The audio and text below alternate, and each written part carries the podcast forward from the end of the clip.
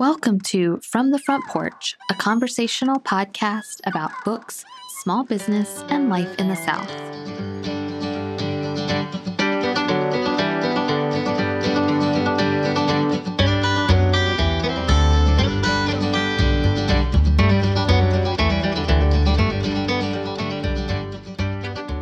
It's much easier to break a thing that has already been broken once. Mending rarely makes it stronger. Stacey Swann, Olympus, Texas. I'm Annie Jones, owner of The Bookshelf, an independent bookstore in beautiful downtown Thomasville, Georgia, and today I'm recapping the books I read in March. I read a lot of books. I did not realize how many books I read this month. In part, you will discover that I read a lot of books in preparation for our spring literary lunch. So if you missed that event, this is a seasonal event we host at the bookshelf. We used to host it in person, now we host it virtually. I'm hoping this fall we can do both. But this is a virtual event where I discuss my favorite upcoming titles of the necessary season or the appropriate season. So this past mm, I guess two weeks ago, we had a conversation about my favorite spring titles. So, a lot of the reading I did in March was in preparation for that event. If you missed it, you can actually still buy tickets. And all it means is that you're watching a pre recorded video rather than live. But it's still, I hope, valuable information. And if you are just dying to know what books our staff is looking forward to in the next couple of months. Basically, it covers March to May. Uh, I would encourage you to snag tickets on the website so that you can get access to that video. Otherwise, I'll be talking about some of the titles that I read in preparation for that event on today's episode. So I really feel like I should just go ahead and dive in because I read 12 books this month, which means we've got a lot of territory to cover. So without further ado, the first book that I read, and honestly, I finished this one late February, but it was too late to feature on last month's reading recap. So I technically finished it in February, but we're going to count it for March. Early Morning Riser by Katherine Heiny. I love this book. I love Katherine Heiny. You know what? I really her name may be Katherine Heiny. I am not 100% sure, which is a shame because I have been reading her books a long time. I first read her short story collection, Single, Carefree, and Mellow, which I loved. If you're a short story fan, I highly recommend that collection. Then I read her book called Standard Deviation, which is still a backlist title I recommend, particularly if you're one of those readers who liked Where'd You Go, Bernadette, or something like that. Like if you need some quirky, dysfunctional family lit. Uh, Amy Poeppel readers, I think, would really like Katherine Heiny. This one is her latest. It is called Early Morning Riser, and it releases on. I wrote this all down for you this time. I thought I would become better prepared. She uh, is releasing this book on April 13th. So you've got a little while, but I highly recommend pre ordering it because I think this is the feel good novel everyone reads everyone everyone needs right now I highly recommend this if you enjoyed Amy Poeppel's musical Chairs, which I recommended last summer. In this book, Katherine Heiny's protagonist, Jane, is looking for love and she winds up falling for Duncan. She and Duncan embark on this relationship, but he is hesitant to remarry. He has a first wife whose name is Aggie and her husband Gary, and they play an immense role in Duncan's life. And so Jane soon realizes that not only is she in a relationship with Duncan, she's in a relationship with all the people he knows and loves. This has a great small town setting where Jane again realizes that she is in relationship and in almost a familial relationship with more people than she ever intended to be. I appreciated this book because so although it is not short chapters, which you I think the pandemic has made me appreciate even more, this is divided up into sections and each section is a different year. I adored this format where every few years I would get a glimpse at these people. And we kind of follow Jane through her relationship with Duncan, then their breakup, then her relationship with someone else. And we follow that kind of every, I don't know, five or six years or so. I loved that part of the book. I fell in love with every single character, even the ones that you're really probably not supposed to love. Gary, in particular, is hard and yet delightful. I other than Amy Poeppel is the only one I can think of, but other than Amy Poeppel, there are not very many authors right now where I feel like they're consistently putting out books that I just enjoy. Like I read them with a smile on my face and where I really like the people because I am someone who can read books about unlikable characters. Like I don't need my characters to be likable. And yet, when I do like them, I really fall hard for them. And that is how I felt about every last character in Early Morning Riser. I read this book just with a giant grin on my face. I finished it on a Sunday afternoon outside, like ideal reading setup.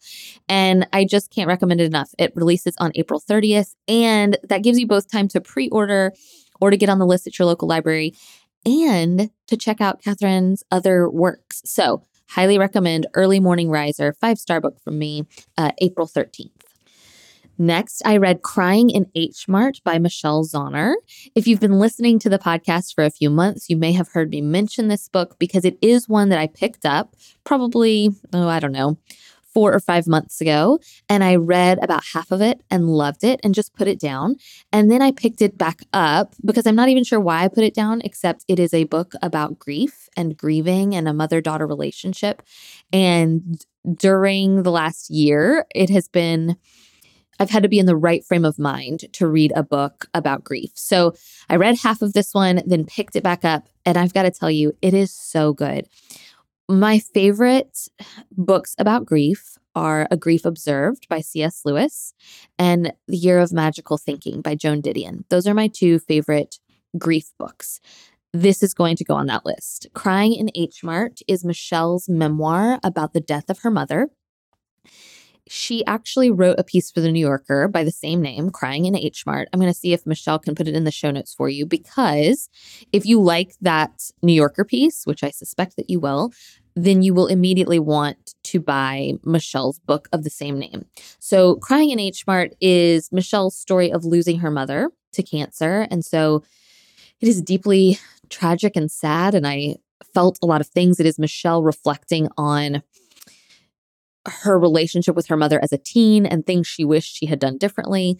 It is also about Michelle Zauner's reckoning with her heritage. So the book is a lot about Michelle Zauner's Korean upbringing and how she was born in South Korea, but then her family immigrated to America and kind of what it was like to grow up the daughter of immigrant children and to be an immigrant herself. So if you have liked books like Frankly in Love that are dealing with what it's like to be almost maybe like a second generation American or a, a first generation, because Michelle Zauner was born in South Korea, but they immigrated when she was younger. And so it's kind of generational differences dealing with the immigrant experience and how her parents handled it versus how she handled it.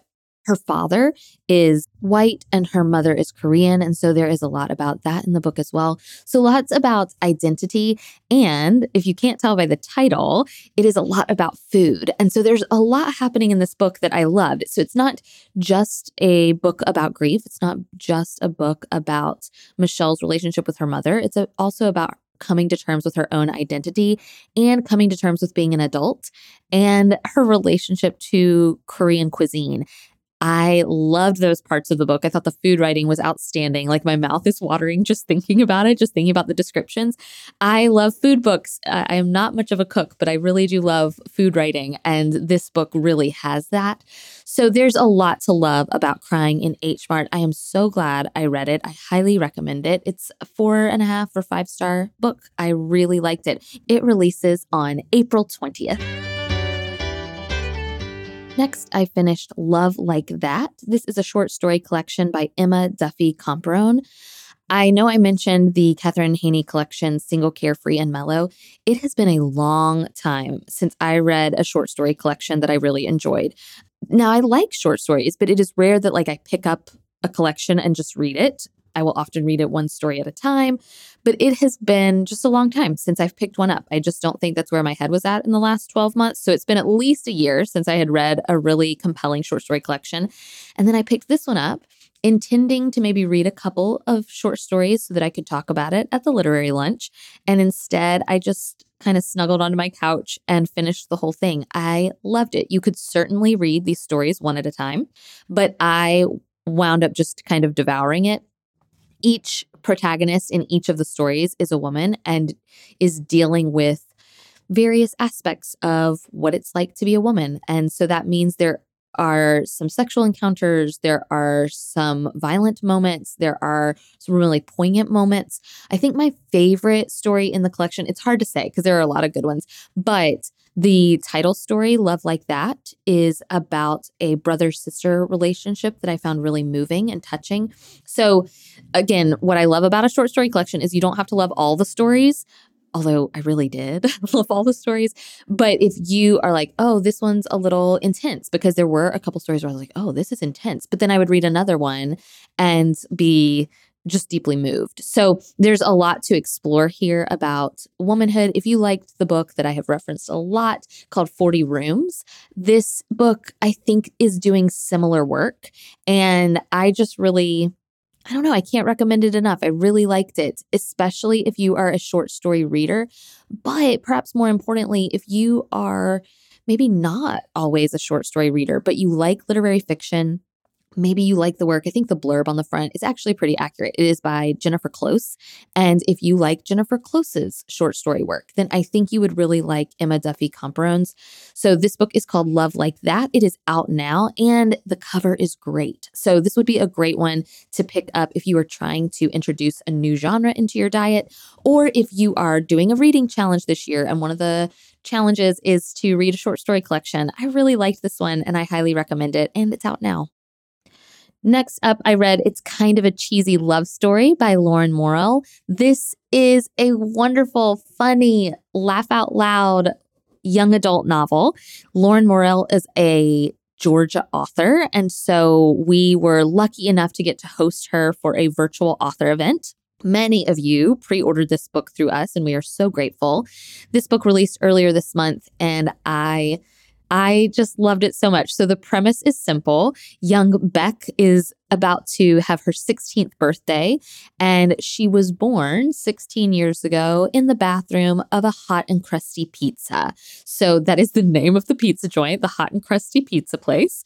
And she was born in the bathroom there. And so, of course, her birth kind of sort of went old school viral.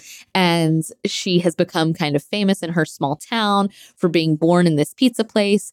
The owner of the pizza place loves her. They celebrate her birthday there every year. And because she was born there, they have offered her a job when she turns 16. So on her 16th birthday, her parents convince her that taking a job at the hot and crusty pizza place is the right decision. And what I really liked about this book is even though it is called, it's kind of a cheesy love story, and there is a love story here, a really cute one. This book is also just about Beck figuring out who she is, and it's about first jobs. And I get very nostalgic about the jobs that I have held and the jobs that I held as a teenager and as a young adult. And this took me kind of right back to what it was like to have my first job, to discover friends and relationships outside maybe school or, in my case, church. So I just really I really loved those aspects of the book. The love story is fun. And if you are um, a Jess Mariano fan from Gilmore Girls, then I think you'll especially appreciate this love interest. But it's about figuring out who you are and being confident in your decisions. And I think the teenagers in this book are portrayed so realistically. Admittedly, I am well beyond my teenage years, but I just felt like they were all nuanced and complicated and interesting. They were not one note. There was not one of the lovely things about this book was there was not kind of a straight up villain. Everybody had a little bit of nuance to them. And I love that in books. And so, and I find it rare sometimes in young adult or children's literature. So I really liked this one. And uh, it would be fun to read as an adult person. I thoroughly enjoyed it, but I also highly recommend it for teens. So it is called It's Kind of a Cheesy Love Story by Lauren Morrill. And then as a bonus, I think let's see, you'll be listening to this later. But if you have been following along with our new event series, Well Read and Sandwich Bread, which is basically just me and my dad doing a cooking show about sandwiches. if you have any interest in that at all, the second sandwich that we make is the hot and crusty pizza sandwich. And so you can access that by going to our events portion of the website and purchasing a ticket. And you can watch my dad and I make a pizza sandwich and talk about our first jobs. And it was very fun. So thank you, Lauren, for inspiring our latest uh, sandwich making. Then I read, actually, I listened to You'll Never Believe What Happened to Lacey. This is a book by comedian Amber Ruffin and her sister Lacey Lamar. I love Amber Ruffin on the Seth Meyers show, late the late show with Seth Meyers. I really like her a lot. I think she's really funny. And now my understanding is she has her own show, I think on Peacock. I have not watched it yet, but I sometimes watch clips online. And I just think her sense of humor is so biting and funny. This is her new book she did with her sister. I had heard an excerpt somewhere and picked it up at the bookshelf and kind of flipped through it and was like, "Yes, I'm interested in this, but I'd like to try it as an audiobook." I was I was interestingly I was doing bookshelf deliveries. Caroline was gone for the weekend, and so I was responsible for our deliveries.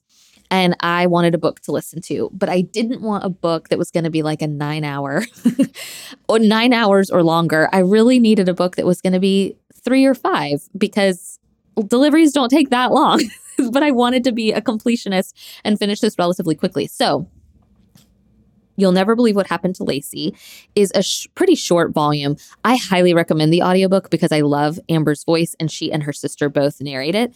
However, there are pictures and graphs and things that they like verbally tell you about when you're listening to the audiobook, but I think you would really probably love to see those things in the physical book itself. So I think you could go either way on this one, but I really did enjoy my audiobook experience. I obviously got it through Libro FM.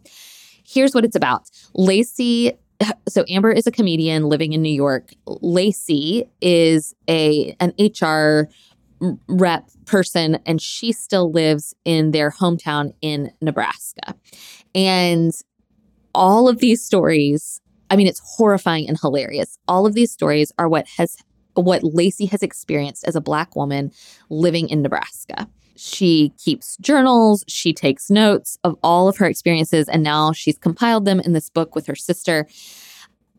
Again, the narration is great because it's two sisters basically talking back and forth. As a white woman living in the South, this was an incredibly eye opening book to me. Uh, my mom and I a couple weeks ago talked a little bit about the Austin Channing Brown book, I'm Still Here. I think this would make an interesting companion piece to that in particular because you're kind of seeing perhaps for the first time, I hope not for the first time, but maybe for the first time by reading these books, it's kind of opening your eyes as a reader to what people who might look or believe differently from you, what they might be experiencing and the America that they might be experiencing. So Lacey's experiences at work are drastically different from what my experiences were in corporate America. And I appreciate them being told with humor. It doesn't detract from the fact that the stories are at their root racist and horrible. Like these are horrible stories. But again, it also opened my eyes to maybe my own biases and my own microaggressions that maybe I've been practicing. Like it, it, just when you hear them from a Black woman's perspective and you're realizing, oh no, have I asked that question before or have I said something similar to that before? So I think it's a real gut check at the same time while being told by two very funny women. So I highly recommend the audiobook, but I think the physical book would be fun too, because again, you've got some pictures and graphs and things like that. I highly recommend checking out Amber Ruffin when she appears. She's a writer, I believe, for Seth Meyers, but she appears frequently on the show. And you can just Google around for those. I really think she's very funny. And I would not be surprised if we get another book out of her. But I think this was a really interesting route to go to kind of co write it with her sister and to share her sister's experiences and even to offer her own experiences. Amber has her own stories to share, but acknowledging that her sister, who lives in a predominantly white space or who at least works in a predominantly white space has very different experiences from Amber's own. So I really liked this one. Highly recommend the audiobook, which you can, of course, get from Libro FM. Next up this month, I read Olympus, Texas by Stacey Swann. I love this book so much. I really appreciated this book a lot. It comes out on May 4th, so you've got some time, but I think we might be hearing a lot about this. It wouldn't shock me if it was picked for like a you know, a Good Morning America pick or a Jenna Bush Hager pick. I don't I have no I don't I have no weigh in on that. Like nobody asks my opinion on that, but it wouldn't shock me if you see this book a lot of places. It is about the Briscoe family. They are a sprawling Texas family with lots of different people, lots of different different personalities. What I think sets this book apart is the fact that Stacey Swann, the author, not only has told this story about this dysfunctional family living in Texas, but she has also employed and incorporated Greek myth in with her storytelling. Now, look, I do not know a lot about Greek myth, okay? Like, I, that is not something I was ever interested in, not even as a kid.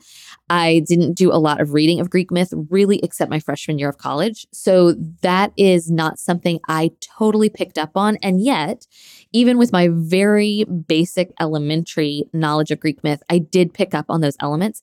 I suspect if you are into Greek myth and if you really liked Greek myth as a kid, then you will, your reading experience will only be enhanced by that. Like, I give this five stars with a very primitive understanding of Greek mythology. If you love Greek myth, I think it will just, again, enhance your reading even further.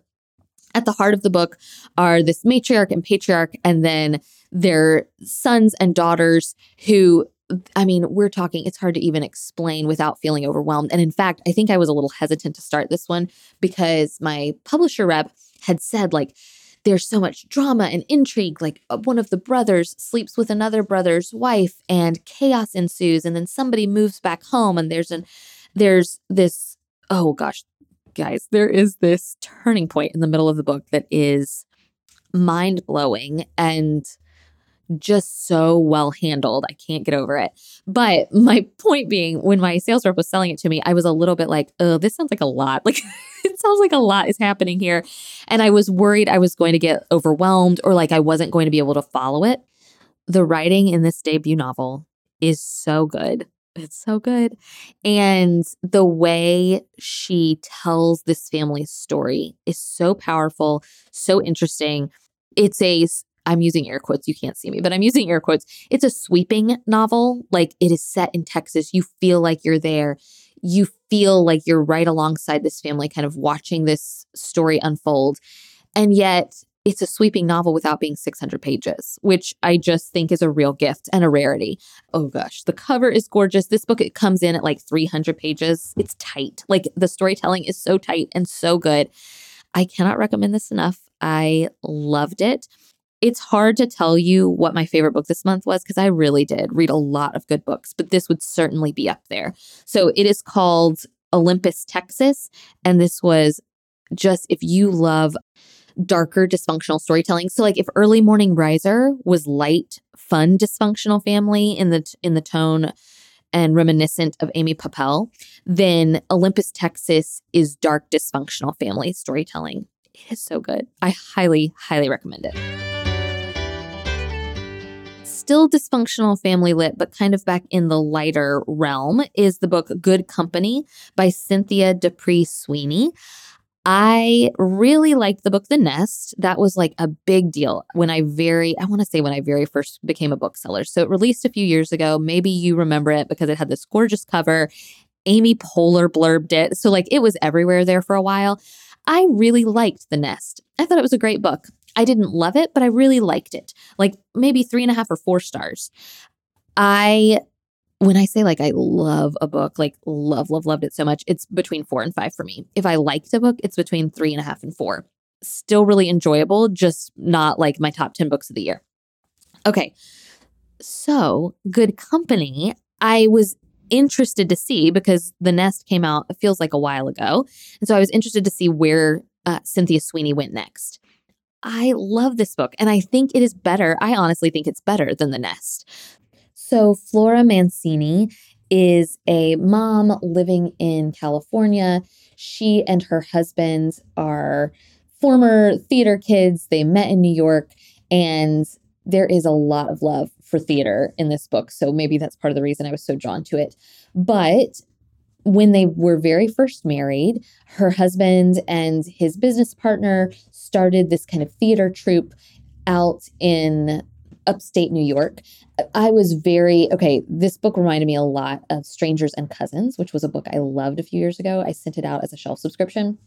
So they started this theater troupe that was in upstate New York, and the descriptions of this theater company and the things they accomplished there just utterly delightful.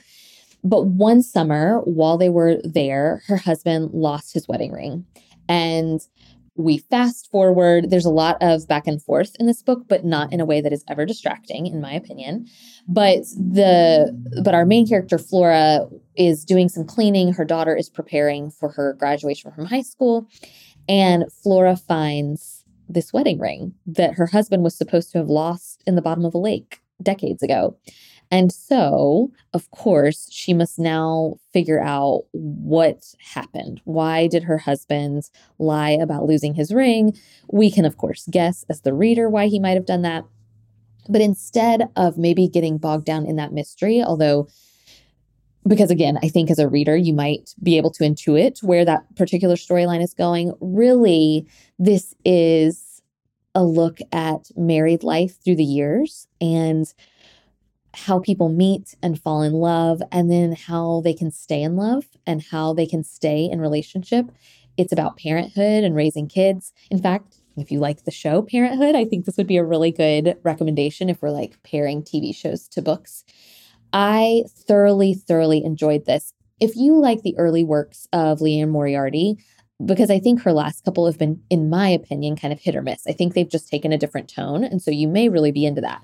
But my favorites of hers are the earlier works, like What Alice Forgot. And this to me, Good Company certainly falls in that category. I wound up, a, much like Early Morning Riser, really falling in love with these characters, even the ones that maybe were less than lovable or the ones who had made mistakes. There's a lot of redemption in this book.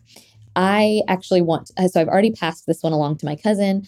I think my mom would like it. So if you're a Susie reader, I think Good Company would be for you as well. I just really liked it. It's out on April 6th. I liked The Nest. I loved Good Company. I don't know what critics will say. It'll be interesting to see what their preference is. But for me as a reader, and maybe just for where my head is at right now, I found the characters in Good Company to be a lot more likable, maybe, than the characters at the heart of the nest. And I was rooting for them and and cheering them on. Gosh, I, I keep thinking of things that this book reminded me of. So, Strangers and Cousins, Parenthood, Liane Moriarty, and then the book, um, or the movie, I'm sorry, Crazy Stupid Love, like the marriage, Steve Carell's marriage to Julianne Moore that marriage to me is reminiscent of some of the marriages we get a look at in this book. There is also, let me be clear, there's a marriage at the heart of this novel. There's also a really lovely kind of lifelong friendship that is also at the heart of the book and that plays a really big role in why I loved Good Company because it's really about this friend group and how they met and then who they became one of them obviously is Flora, and then one of them is her best friend, who is almost like a Grey's Anatomy, like Meredith Grey type character, like as in she plays a character like Meredith Grey, because all these people are into theater and acting, and in they live in Hollywood, and so if that is at all of interest to you, which it very much is to me, I think you would really like this book. I could go on and on, but I I just really thoroughly enjoyed it. I I don't. There's not much more to add other than I really liked it. Okay, then I wanted to try something light and quick. And so I picked up the book, The Summer Job, which comes out on May 18th. I know some of you are listening to this and you're like, all of these books come out later. I tried to include some that are out now. You'll Never Believe What Happened to Lacey is out now. The short story collection, Love Like That, is out now. But admittedly, a lot of these I was reading for spring lit lunch. And so the release dates are later. And I apologize for that. But it gives you some things to pre order or some things to put on your radar. So, The Summer Job is one of those kind of paperback original rom coms. It is British, and so it very much falls into like the flat share category. This was a sound three to three and a half stars for me. I liked it. Think it would be a great beach book. Really loved the setting, which was at this like exclusive Scottish resort. I know, like you'll want to go to this Scottish resort. I think you'll really like this book if you love or are interested in wine. I, as most of you know, am not interested in that. However, this book made it interesting. And I, my, Jordan and I have watched documentaries about sommeliers and oh there's a really great movie we watched last summer called uncorked so so it's not like i'm a total novice going into that but this book is about a young woman named birdie whose best friend is a sommelier but who has gotten this kind of dream job opportunity but she winds up not wanting to take it and she kind of backs out and she's not sure uh, she she wants to take it anymore. So she tells Birdie to call the place and and turn down the job on her behalf. Her friend Helen like wants to go kind of live her own summer adventure and so she tells Birdie, "Will you call them for me? I'm kind of chicken, like I don't want to do it."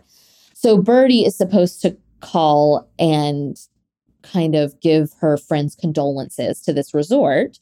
And instead, through like a series of very comedic very kind of Netflix comedy series of events, Birdie winds up taking the job and pretending to be a sommelier.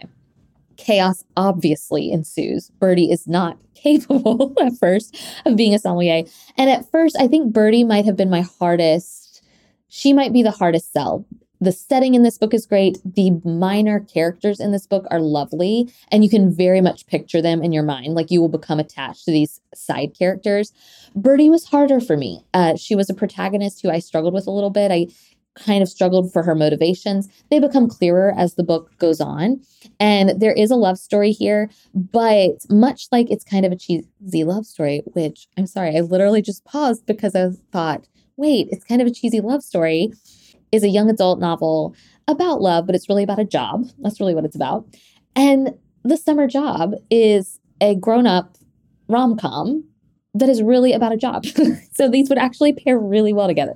So The Summer Job, because Birdie is maybe a harder to love protagonist, I think it took me a minute but I think this would make great beachside reading. I, in fact, that's what I did with mine. Like I threw my copy in my beach bag and headed to St. George Island and and devoured it. It's a little slapstick in its humor because again, this young woman is not at all qualified to be a sommelier, but she spends her entire summer pretending to be one. So it's almost like an I Love Lucy episode. I just feel like Birdie is this character who gets in over her head pretty easily. By the end, though, you do understand her motivations a bit more. You understand her relationship with her friend Helen a little bit more. So I think this would be a fun one to try, especially if you just are looking for maybe good spring break reading or summer reading later this year. So it releases on May 18th. It's a paperback original. It's called The Summer Job by Lizzy Dent. Then I picked up the book With Teeth this is by Kristen Arnett, who many of you might recognize from her book. It had a very striking cover called Mostly Dead Things. This is a book that I meant to read and then never did, released, I think, I want to say last year, maybe two years ago at the most. And so when I got an ARC of her latest book, I decided to give it a try. So this book comes out on June 1st. It's called With Teeth. It is about a woman named Sammy. She and her wife have a son named Samson. If you liked The Push, here's like another version.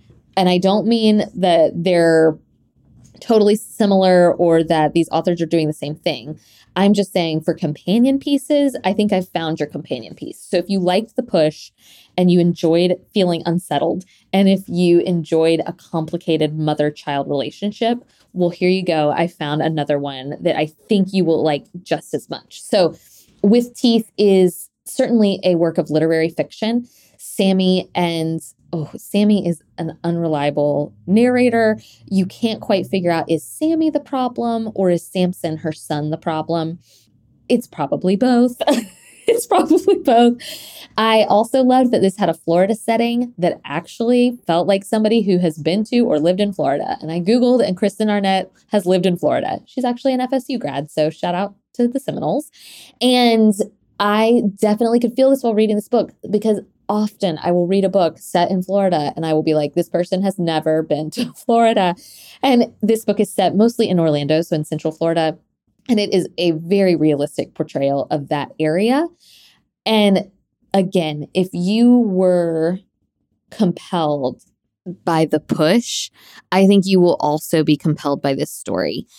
Sammy and her son have a very complicated relationship. Her wife is more of the work outside the home parent and is l- kind of in Sammy's opinion, more lax on the rules. And she kind of keeps telling Sammy to just lighten up. Like, Samson is going to turn out fine. We need to take it easy on him. Not everything is such a big deal.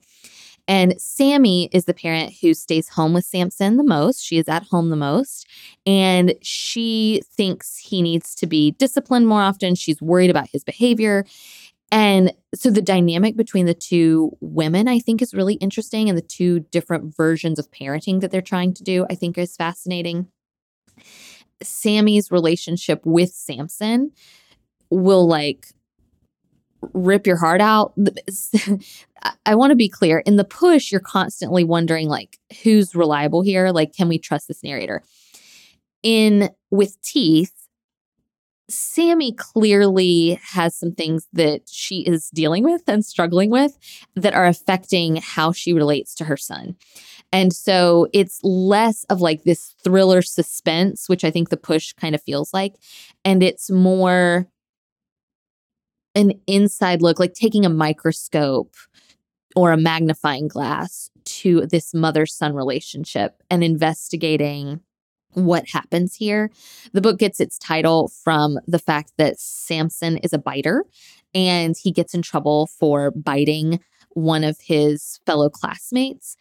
Samson, though, is not a young toddler when this happens. He's older. And so there is just a lot of, there are multiple scenes where I gasped aloud. And one of the things I love about how Kristen Arnett wrote this book, the, the writing is outstanding and stellar. This is my first work by Kristen Arnett, but now I think I will try most of what she writes because the writing was so good. What I really liked about this is this is by far Sammy's story. We are seeing her relationship with her son through her eyes. But every chapter or so, we get a new perspective from a total outsider. So there's like a scene at the swimming pool where Samson takes swimming lessons, and we get a scene briefly, like just a couple of paragraphs or a page about another parent who's like sitting on the sidelines at the swim meet we get the perspective of Samson's therapist. We get the perspective of a person outside a grocery store. Like, and I thought that was so brilliant and creative and interesting. So there's a lot happening here, but I really, really liked it. I don't know. I I finished it and immediately sent it to Hunter because I was like, I've got to talk to somebody about this. So it'll be that kind of book where you finish it and you're gonna be like, wait, what? wait, what? so I really like this one. It is called With Teeth and it's by Kristen Arnett out on June 1st. It also has a really striking cover. I won't lie to you, all of these covers really great, like really good covers. Then I read The Turnout. This was one I purely picked up for my own enjoyment. It releases on July 6th. All of these books I have, let me be clear, I have enjoyed.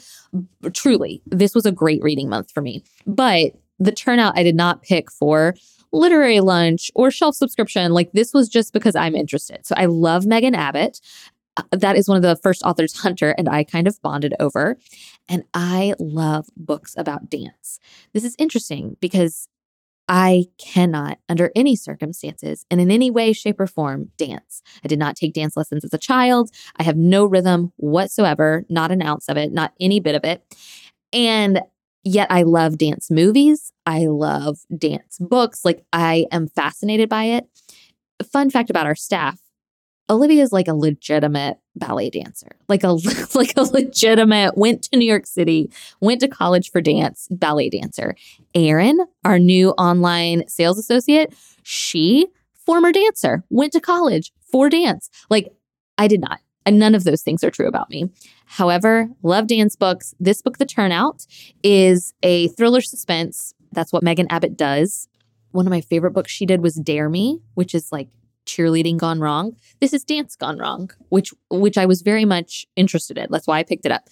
But upon reading it, I discovered it was less about the dance class and more about the dance instructors. So this is a book about the Durant sisters. This is fiction about the Durant sisters. They own a dance studio alongside one of the sisters' husbands. So the three of them have owned this studio since the death of the Durant sisters' parents. I this book is bonkers. There is no I have already told Olivia not only do I need her to read it so that she can tell me if the dance stuff is accurate, it is, I mean, this book is dark. this book is dark. this book is so dark. And I told Olivia, I was like, I need you to read this because it's not what I was expecting. I was expecting Dare Me by Megan Abbott was cheerleading gone wrong.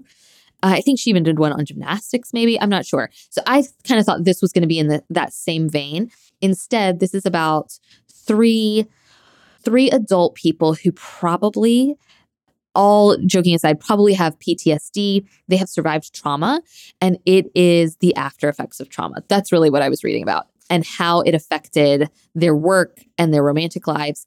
And it is dark. and the setting is at this dance studio right before the Nutcracker, which Olivia was graciously telling me, which I kind of guessed, but like she confirmed it that it's like the most stressful time at a dance studio, like prepping for the Nutcracker. So I really liked this book a lot, but it is just not at all what I was expecting. I was expecting almost a campy thriller. And instead, what I got was what happens when you experience a traumatic event as a child and how does it affect you as an adult person. And so, if that is for you, then this book will be for you. If that is not for you, this book will not be for you. This book, I just have so many thoughts. I like, I don't want to spoil it. And so, I'm going to save my thoughts. But if you decide to read it come July, you know where to find me.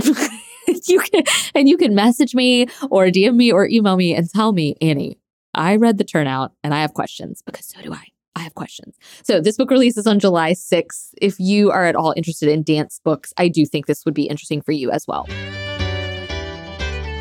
Okay, I've got two more. We're going over uh, on time, but I've got two more books and I'm going to try to wrap it up quickly. The next book that I finished what is the second season. This is by Emily Adrian. You may have heard me read from this book at the top of the March Madness episode. This was an ARC we got in the mail. It was perfect timing about Ruth Devon. This is fiction about a woman named Ruth Devon who is a sportscaster. She's a news a sports news journalist and she is trying desperately to get in the booth to call NBA games, to be like a play by play caller for an NBA game. Right now, she's a sideline reporter. And I wish this book was out now because it is the perfect book to accompany March Madness. Alas, it comes out in August or close to August. It comes out July 27th, which is very far away. I know that. I'm so sorry about it. But I really like this book a lot. And I'm so glad I got to read it now. which is terrible sounding for you. Um, but I thought it was perfect to be reading with basketball playing in the background. It was like ideal. This book really is probably even more serious than I'm giving it credit for. It is about a woman sports journalist, but really about the price women have to pay when they choose to pursue uh, ambition and they choose like high powered, high profile jobs. So the role of a sideline reporter or an NBA reporter is not for the faint of heart. Uh, I, I think about the women we watch on the sidelines of basketball games or football games and how often women are having to choose. And we all know this, right? Like the idea that you can have it all is not true. Like we've been talking about that for decades until we all want to roll our eyes about it.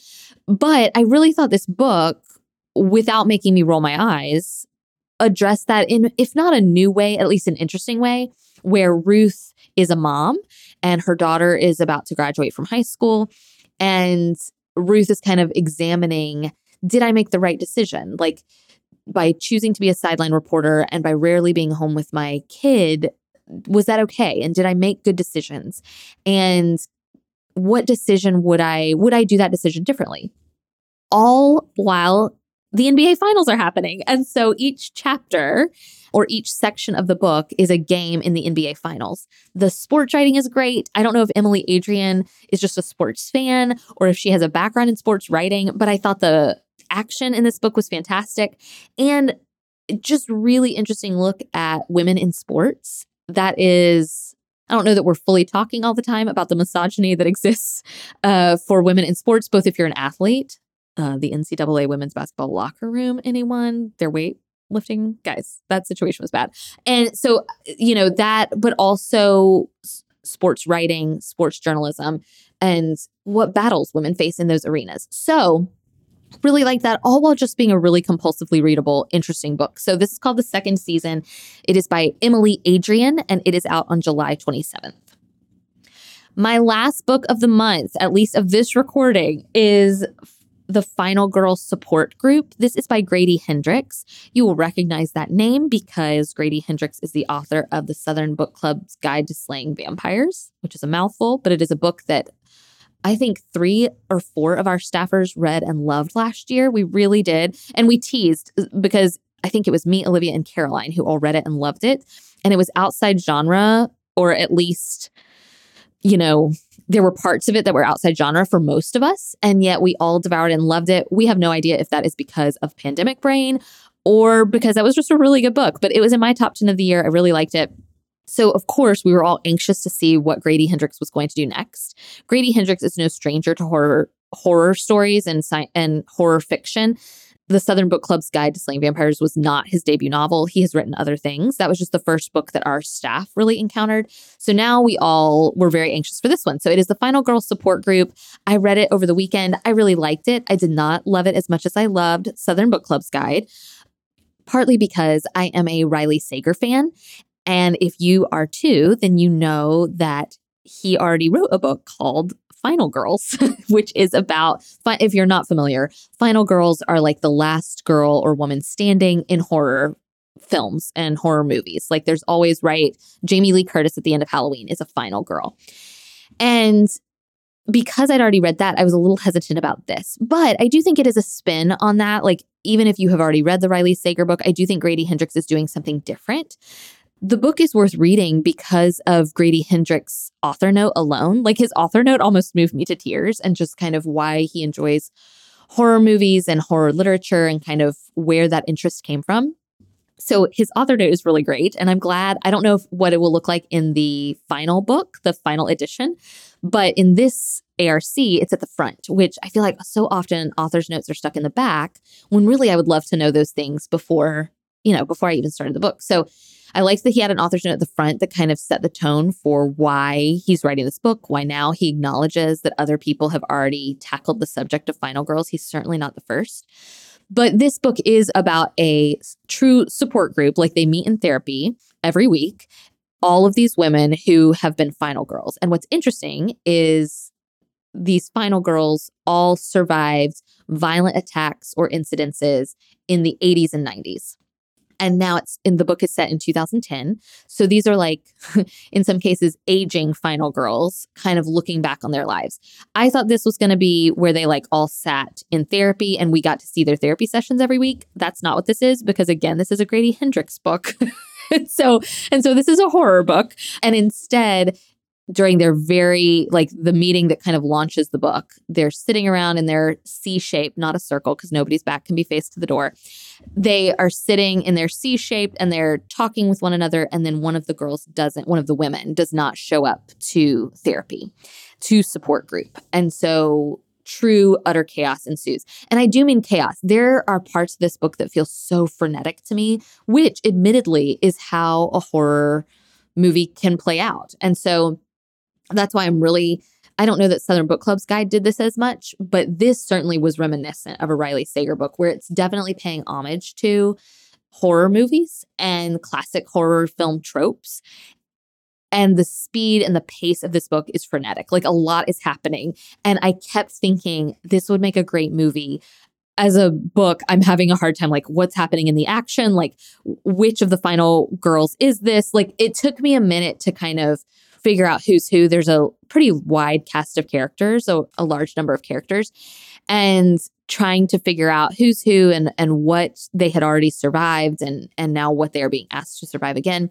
I do think it's really clever. I think it's smart. I certainly think it's worth your time, or I wouldn't be talking about I wouldn't be talking about it here. All of the books we've talked about today, even the ones maybe that for me are like three and a half stars, I still recommend them. Like these are all books I stand by. I finished them all. If I didn't finish a book, you don't hear me talk about it. So I really liked this one and I think it would be fun to pick up over the summer. It is violent, it is gory, and therefore I just want to warn you if you if those are triggers for you, then this is for sure not for you. Like I just need you to know even I am not a super sensitive or, or cautious reader, but there were a couple of scenes and maybe it's because of some things happening in our world as of this recording, but there were a couple of scenes that were troubling to me in the moment because because maybe they were also things happening on the news.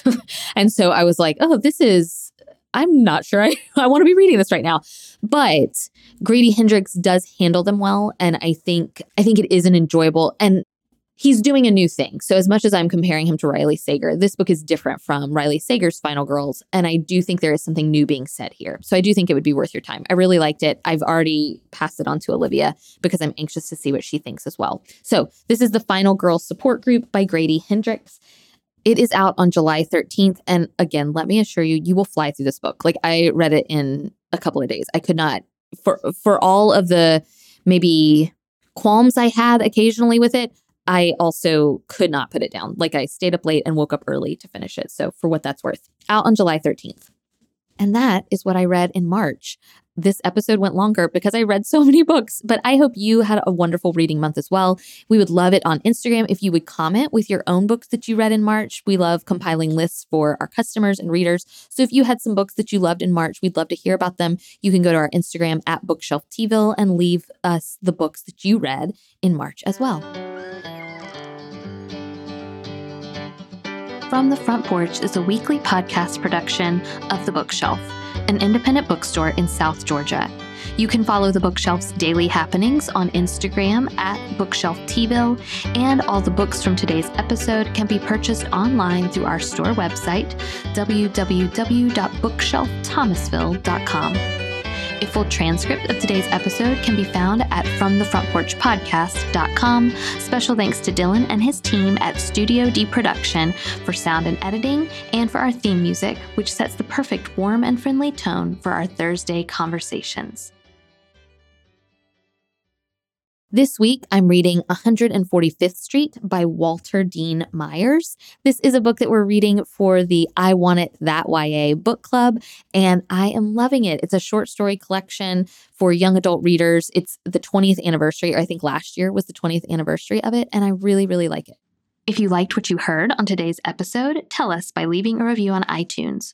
Or if you're so inclined, support us on Patreon, where you can hear our staff's weekly New Release Tuesday conversations, read full book reviews in our monthly Shelf Life newsletter, follow along as Hunter and I conquer a classic, and receive free media mail shipping on all your online book orders. Just go to patreon.com forward slash from the front porch. We're so grateful for you, and we look forward to meeting back here next week.